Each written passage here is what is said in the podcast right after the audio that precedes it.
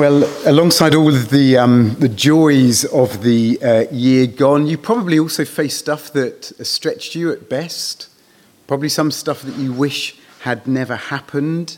Like if you look back, what is what's the new year going to bring?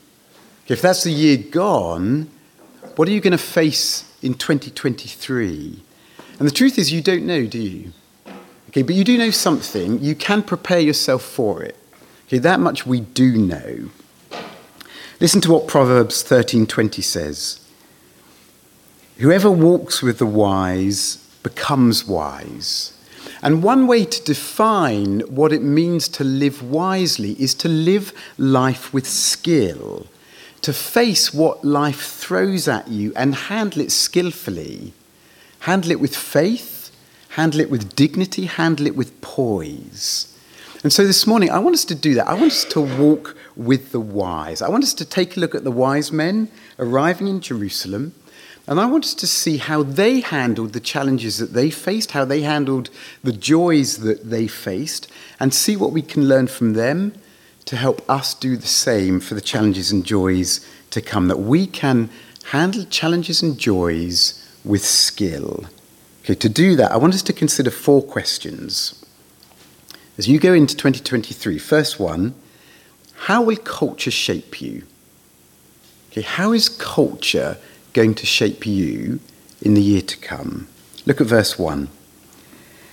Now, after Jesus was born in Bethlehem of Judea in the days of Herod the king, behold, wise men from the east came to Jerusalem. And from the east means almost certainly they are coming from Persia, because to describe them, Matthew uses this, uses this term magi. It's a technical term for pagan scholars, for the pagan scholars who were the academics. They were the philosophers, they were the scientists, the astronomers of their day. They were men who believed that your life, my life, would have been shaped by the natural order and particularly the movement of the stars. And one of their centres was ancient Babylon. And so the Magi who made the journey to Jerusalem, they would have been men immersed in a pagan culture. In fact, the Magi, not just these ones, but Magi generally, generally they were the, they were the guardians of their pagan cultures. They were responsible for the formation of the, the training, the education of the ruling elite. And yet, when these Magi, when they saw something in the stars that told them a king of the Jews had been born and that they should go and worship him, that he should have their allegiance, something that is a direct challenge to their prevailing culture, they were willing to swim against that prevailing pagan culture. They are immersed in a worldview that trained them to think that their kings were the gods, that their kings were the representatives of the gods. But when the evidence said, head west, that is where you will find the king you should worship, they went. When evidence came to them, when they, when they were told, you've got to find the truth outside of your culture, they were willing to go. Now just compare that to Herod. Because while he was not Jewish, he was Idumaean, he had been born and raised, immersed in a Jewish culture with unlimited access to the Bible. And yet, when he wants to know where the Messiah will be born, he has to ask someone. Now, sure, he knows who to ask, but he doesn't know where to look for himself. He knows who to ask, but he has had exactly the same access to the Bible as the people that he asks, the priests and the scribes. But he has not made use of that privilege. Okay, so get that. The Magi, the foreigners, the pagans, they are open to be drawn out of their pagan culture while Herod has been closed to the blessings of his Jewish culture. Okay, what has that got to do with you?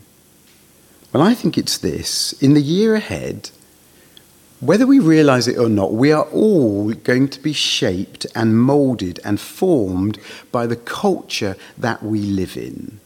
Whether that is through the media that you consume, or the films that you watch, or the people that you mix with. And the problem is that our prevailing culture is increasingly post-Christian. In fact, in many ways, if you think about it, it is becoming increasingly like the pagan culture of the Magi. So if you want to respond to the joys and the challenges of the year ahead that you are going to face and respond to them in ways that are countercultural, that are more shaped by God and his word than the prevailing culture, then just like these magi, you are going to be, you are going to need, you're going to need to be open to the fact that our prevailing culture may have got things wrong. That like the magi discovered, truth and joy and deep satisfaction may lie westward, may lie outside of our culture rather than inside it. That whether it is to do with the way you view sexuality and sexual identity, whether it's the way you handle your money or career or ambition or power or whatever, or the way you measure success, the ideas that this culture gives its allegiance to, they may be just as misplaced and just as wrong as the culture that the Magi are coming out of. Okay, if we can learn from them, we can also learn from Herod. You see, like him, you have a rich alternative culture to draw from. A culture that is embedded in church history and Christian community and Christian literature and, above all, God's word. But the danger is, is that like Herod, will you leave mining that culture to other people? Will you do it yourself, or will you just leave that to others? So in the year to come, I want you to consider which culture is going to form you most. Okay, but there's a second question that the Magi confront us with. In twenty twenty-three, what will you seek after? Now, it's clear what the Magi were seeking after. They come to Jerusalem saying, verse two, "Where is he who has been born King of the Jews? For we saw his star when it rose and have come to worship him." Okay, so whatever they have seen, and we can debate that, it has told them that the King of the Jews has been born and that he is, that he is God come in the flesh, that he is worthy of their worship. That's what they're seeking. That's what they're seeking. And they are prepared to travel over hundreds of miles of dangerous desert to find it. What's Herod seeking? On the surface, you could say, you'd be forgiven for saying he's seeking exactly the same thing. Because now he too wants to find Jesus, doesn't he? He too is looking for Jesus just for different reasons. And yet, is it really Jesus that he's seeking? He's seeking Jesus because he's seeking for something else under that, isn't he?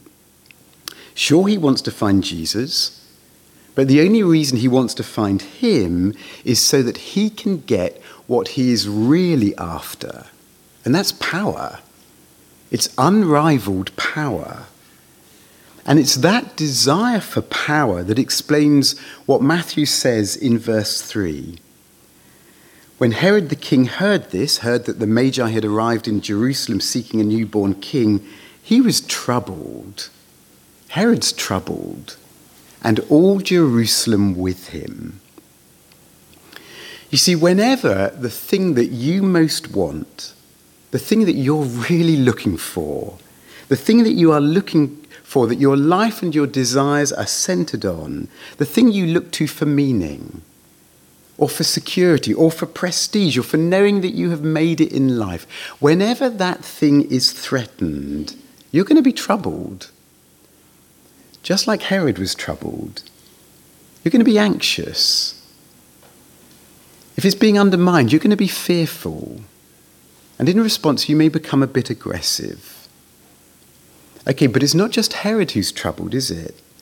You see, if the Magi were prepared to travel hundreds of miles across desert to find what they were seeking, history tells us that Herod was prepared to have his wife and sons murdered to get what he was seeking, the elimination of all rivals. So if any newborn king was as good as dead in the eyes of Herod, so was anyone else who was willing to side with that potential new king. And that is why, when Herod is troubled, all Jerusalem is troubled. Okay, but it's also Herod's addiction to power that explains why he handles the Magi the way he does. Verse seven, "Then Herod summoned the wise men secretly," because knowledge is power. So he needs to control the flow of information, doesn't he? Herod needs to control the narrative. He needs to stop news leaking out. Okay, but if that is what the Magi are seeking, if they're seeking Christ and Herod is seeking power, what are the priests and the scribes seeking? Because if you think about it, they now have the same information as the Magi and Herod. And they've got the Bible to help them fill in the gaps. But what do they do with that knowledge? What do they do? You see, if you think about it, the coming of the Messiah was the thing that supposedly every Jew was looking for. Every Jew is seeking for the coming of the Messiah.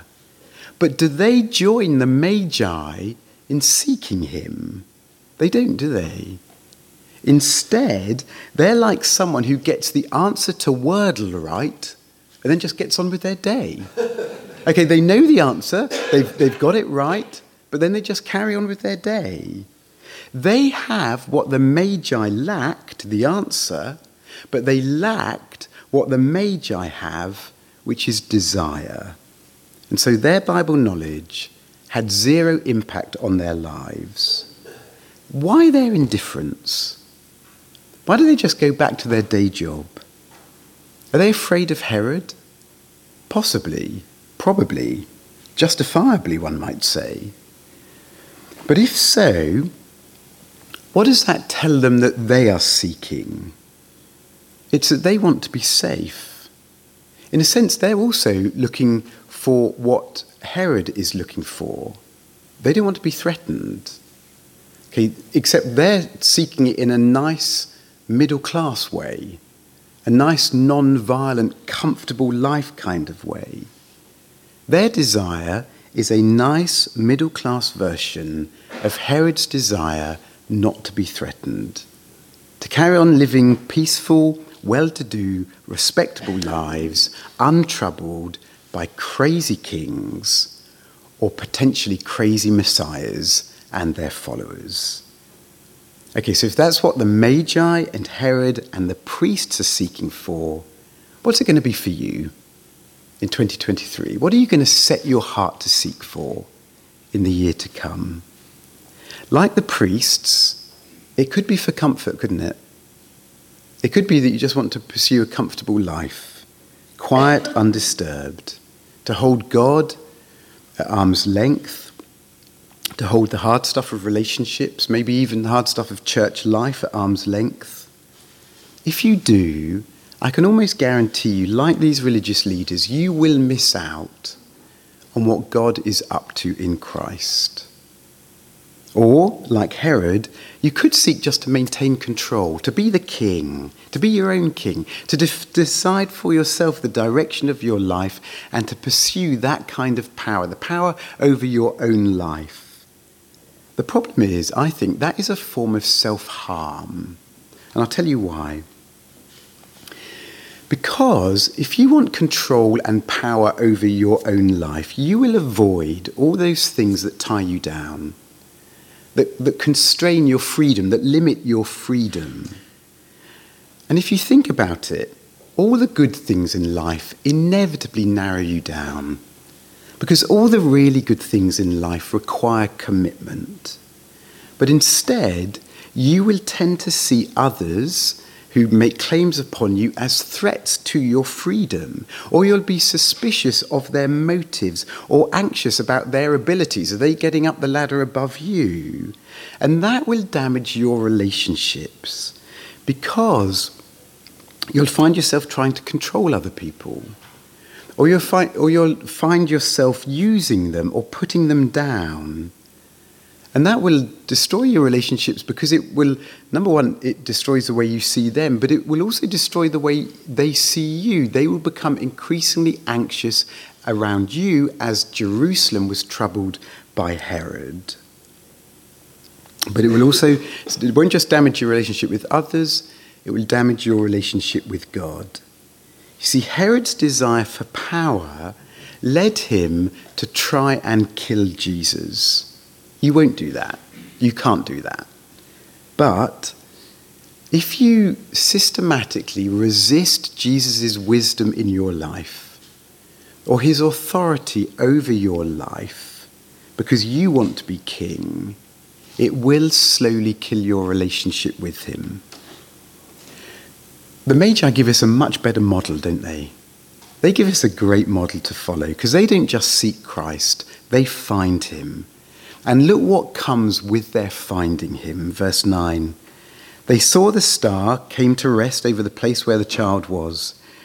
When they saw the star, when they knew that their seeking had come to an end, they rejoiced exceedingly with great joy. And going into the house, they saw the child with Mary, his mother, and they fell down and worshipped him. So the priests miss out, but the Magi are caught up in all that God is doing.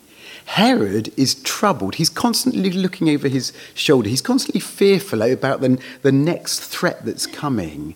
The Magi are joyful. Look again at Micah's prophecy, because it tells us why.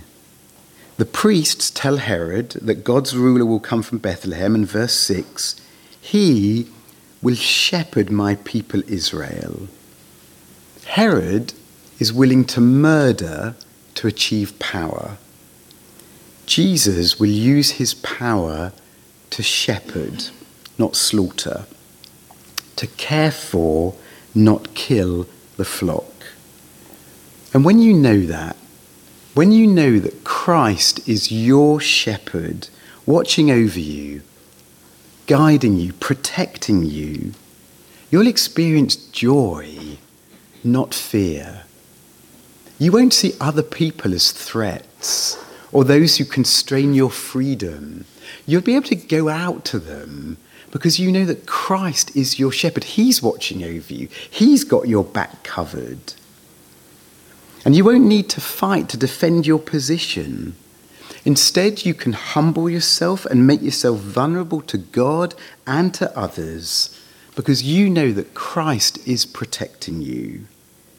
And it's that humility that is the soil out of which rich relationships grow, the kind of relationships that good life is really made of. Okay, so in twenty twenty-three... I want to encourage you, seek Christ, not comfort. Jesus said, seek first the kingdom of God and his righteousness, and all these things will be added to you. The priests sought first all of those things. They sought the stuff that makes life comfortable. That's what they wanted. Jesus says, don't do that. Instead, seek God first, and everything else will fall into place. Okay, so seek Christ, not comfort. But secondly, seek Christ, not control. You know, preaching in Athens, Paul said that God has so arranged our lives that we should seek God and perhaps feel our way toward him and find him. Yet, he is actually not far from each one of us. In other words, in the year to come, God is there to be sought and found by you. And as the writer to the Hebrews says, God rewards those who seek him. And it won't be just you who benefits. Seek to put yourself at the centre of everything, and those around you inevitably suffer. But seek Christ at the centre of everything, and you will be a blessing, not a curse to others. Okay, but as you do that, third question. What will guide you? Okay, how is culture going to shape you? What are you going to seek after? And what will guide you as you do that? Now, if you, if you had asked the Magi what had guided them to Christ, what would they have said? Okay, they would almost certainly have said the star, wouldn't they? Okay, if you'd given them a bit more time, they might have explained how years of studying the stars, how years of studying the, the natural world and scientific technique had helped them interpret what it was that they were looking at. Give them still more time, and they might have referred back to Balaam. He was a pagan prophet and who was almost certainly a, a magi, a member of the Magi himself, who right back at the formation of the of the um, forming of Israel as a nation at the exodus from Egypt, Balaam was hired by Israel's enemies to curse Israel. But in one of his prophecies, Balaam sees something. Okay, he sees someone in the far-off, distant, blurry future. Numbers twenty-four, verse seventeen. I see him, but not now. I behold him, but not near. A star shall come out of Jacob, and a scepter shall rise out of Israel. And maybe the Magi would have told you, if you'd given them time, when they saw the star, how they interpreted it through the lens of Balaam. And yet, how far had that got them? How far had uh, the star, how far had their knowledge of the stars, or their scientific reasoning, or, or their interpreting of Balaam's words, how far had that got them? It had got them to Jerusalem, hadn't it? But it hadn't got them to Bethlehem. They'd assumed, understandably, that if a king of the Jews has been born, they will find him in Jerusalem. But that this king might be found among the least, not the greatest. That he would be born into a manger, not a palace. That he would come in weakness and not in power. That had probably never crossed their minds. Why would it? It's totally illogical. What kind of a God worthy of our worship would come amongst the dirt and the poor? So all of their learning, all of their learning, and even the star had only got them so far. To get them to Bethlehem, they needed the words of Micah the prophet. They needed God to speak to them through his word. And you, O Bethlehem, from you shall come a ruler. I mean, even as they took the road south from Jerusalem to Bethlehem and saw the star resting over the place where the child was, Matthew two, verse nine, that star would also have aligned with any number of towns further south from Bethlehem.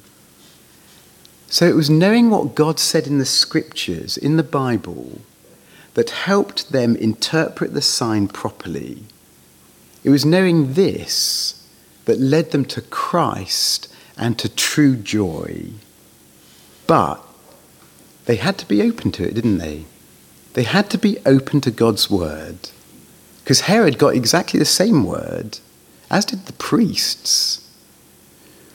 He also heard what Micah had to say, but he wasn't open to its implications, at least not in a good way. Instead, what was guiding Herod was his own self-interest. He heard God's word. He even used it for his own purposes, but he wasn't receptive to it.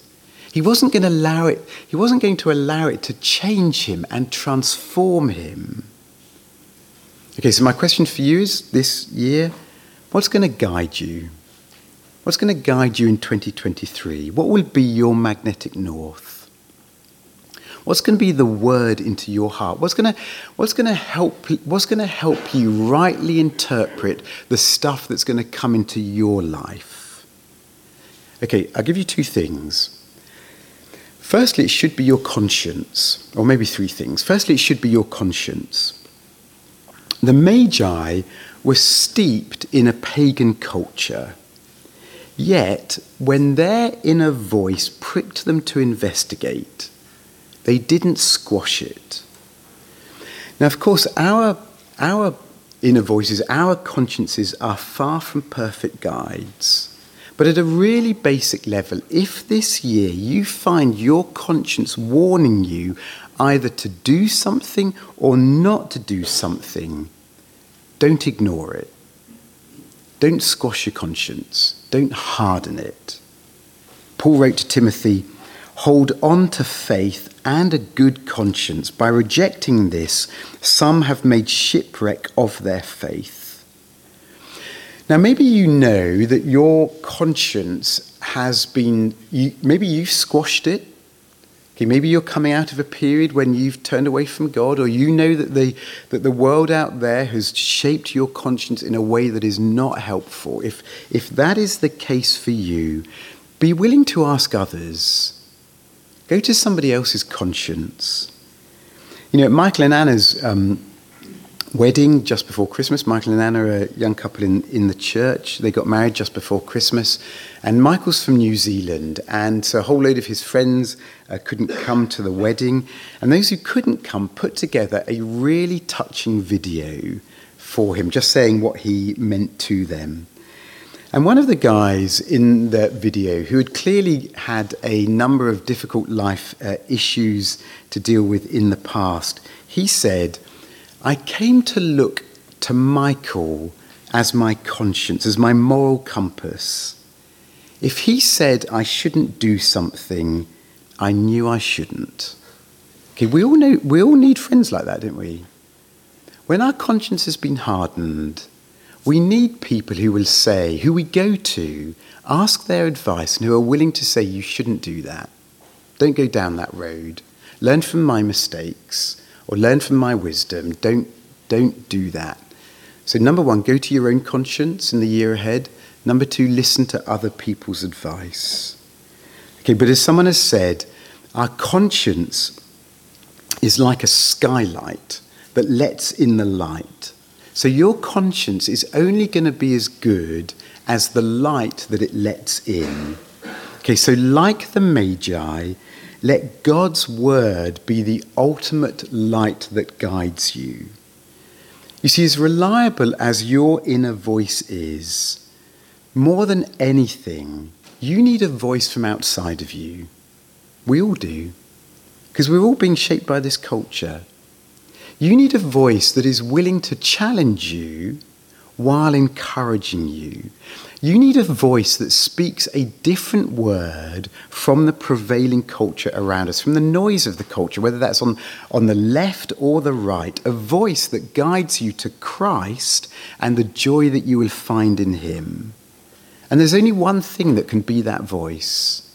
It is God's word through his Holy Spirit.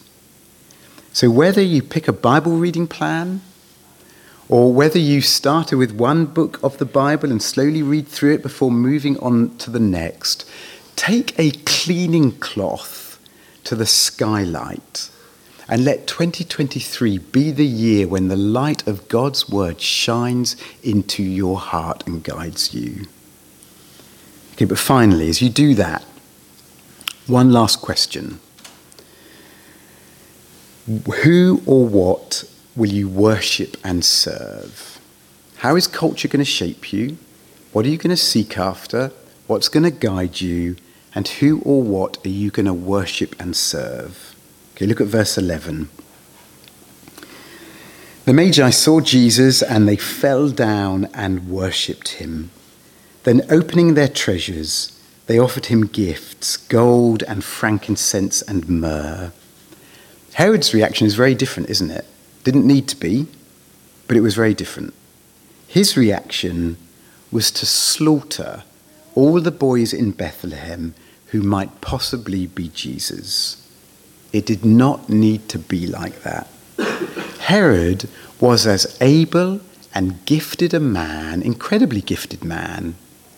He was as able and as gifted as the Magi were. He could have gone down in history as Herod the power-hungry or Herod the bloodthirsty. But he goes down in history as Herod the Great. And the reason he does is because of the incredible building projects that he undertook, from the Jerusalem temple to palaces to fortresses to entire cities. And if he was infamous for his brutality and cruelty, and Caesar Augustus famously said of him, "I would rather be one of Herod's pigs than one of his sons," okay, if he's infamous for his brutality, he was also famous for his organizational and architectural skills. What purpose had he put those gifts to? At what altar or at whose feet had he laid those gifts? What glory had Herod served? The Magi take their best and they lay it before Jesus, and they make him the object of their adoration. But Herod has made his pride, his ambition, his reputation, his success, his power, the thing that he adored. That's what he's going to use his gift to serve. The object of Herod's worship, the thing that he gloried in, was himself. And that temptation to worship and serve the creature, not the creator, is one that we're all going to face this year. You're going to face the temptation to put yourself in the place of the one you lay your gifts before, or something else. And each temptation that you face will boil down to, whose glory am I going to live for? What am I going to give my life for? Whose glory am I going to serve? Why should you make it Christ's? Why should you make it Christ's glory? And the answer is that while Herod exalted himself, Jesus humbled himself. While Herod used, Jesus served. While Herod sought to kill, Jesus seeks to save. While Herod took life, Jesus gave his life. Because he's the good shepherd who lays his life down for the sheep. And the degree to which you understand Christ's sacrificial love for you at the cross is the degree to which you will love and adore and serve him. But as you do, you're going to face another temptation, not just to serve yourself. It is the temptation just to dismiss the whole thing. You see, we live, you know, our culture may be increasingly pagan. It is increasingly disenchanted and highly materialistic. And sometimes all that seems to matter is the external, external image, external beauty, the physical. Christianity calls you to something profoundly supernatural, something that you can't see or touch. So as we finish, I want you to look at how the Magi quit the stage. Herod has asked them to report back once they found Jesus. But verse twelve, being warned in a dream not to return to Herod, they departed to their own country by another way. I don't know, I suspect that up until now, they had no idea that Christ the King has been born into a war zone where he is target number one. Up until now, they haven't realized that they are caught up in a battle they didn't even know was going on. So they could have just dismissed the whole thing, couldn't they? They could have just dismissed, they could have dismissed the dream. Like Scrooge in A Christmas Carol, they could have put the dream down to indigestion. you know, an undigested bit of beef. You know, come on, you know, Melchior, we've spent we've spent too many weeks on the back of a camel sniffing frankincense and myrrh. You're just you're just hallucinating. They could have gone with just plain old human reason, with the world they can see and touch. I mean, Casper, you know, come on. Herod seemed a perfectly reasonable chap to me. He seemed delightful. But they didn't, did they? They didn't dismiss the supernatural. They didn't dismiss the dream. Our disenchanted, materialistic culture will try to squeeze the supernatural out of you in the year to come. It'll try and numb you to spiritual realities. It will try and have you live and serve all of these lesser glories and kill your adoration of Christ. I want to say to you, don't let it. Don't let it do that.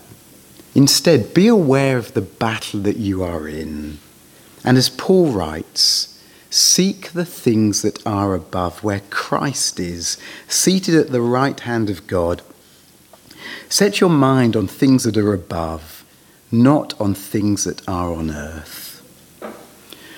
Okay, so to finish, to sum up, in twenty twenty-three, make use of the riches that are yours in Christian culture. Make this year the year that you mine those riches. Secondly, seek Christ and find him and find the joy that comes with him. Thirdly, be guided by his word. And fourthly, worship and serve him because he's the one who sought and saved you. Let's pray.